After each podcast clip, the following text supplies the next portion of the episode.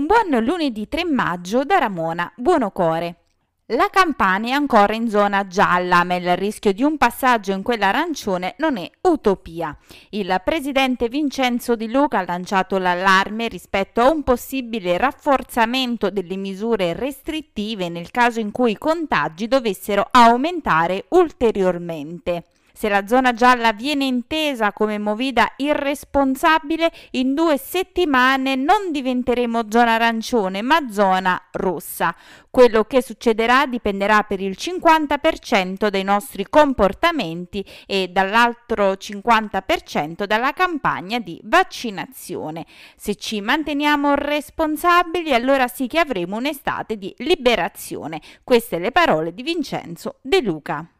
Si prolungheranno almeno fino al prossimo 15 maggio i lavori in corso di svolgimento nel comune di Atrani. In tal senso è stato istituito il senso unico alternato mediante impianto semaforico sulla stradale 163 Amalfitana, dal chilometro 30 e 500 al 30 e 800.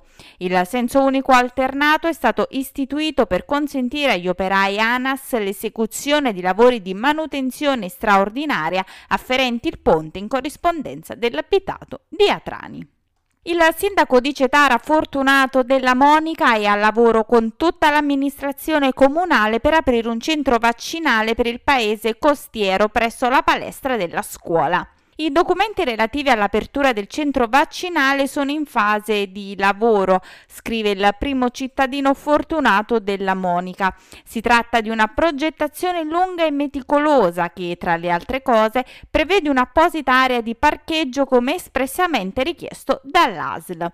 Cercheremo di affrettare i tempi per consegnare alla nostra Cetara un punto di riferimento per i vaccini, affinché la campagna possa realizzarsi nel più breve tempo possibile stabile e in totale sicurezza.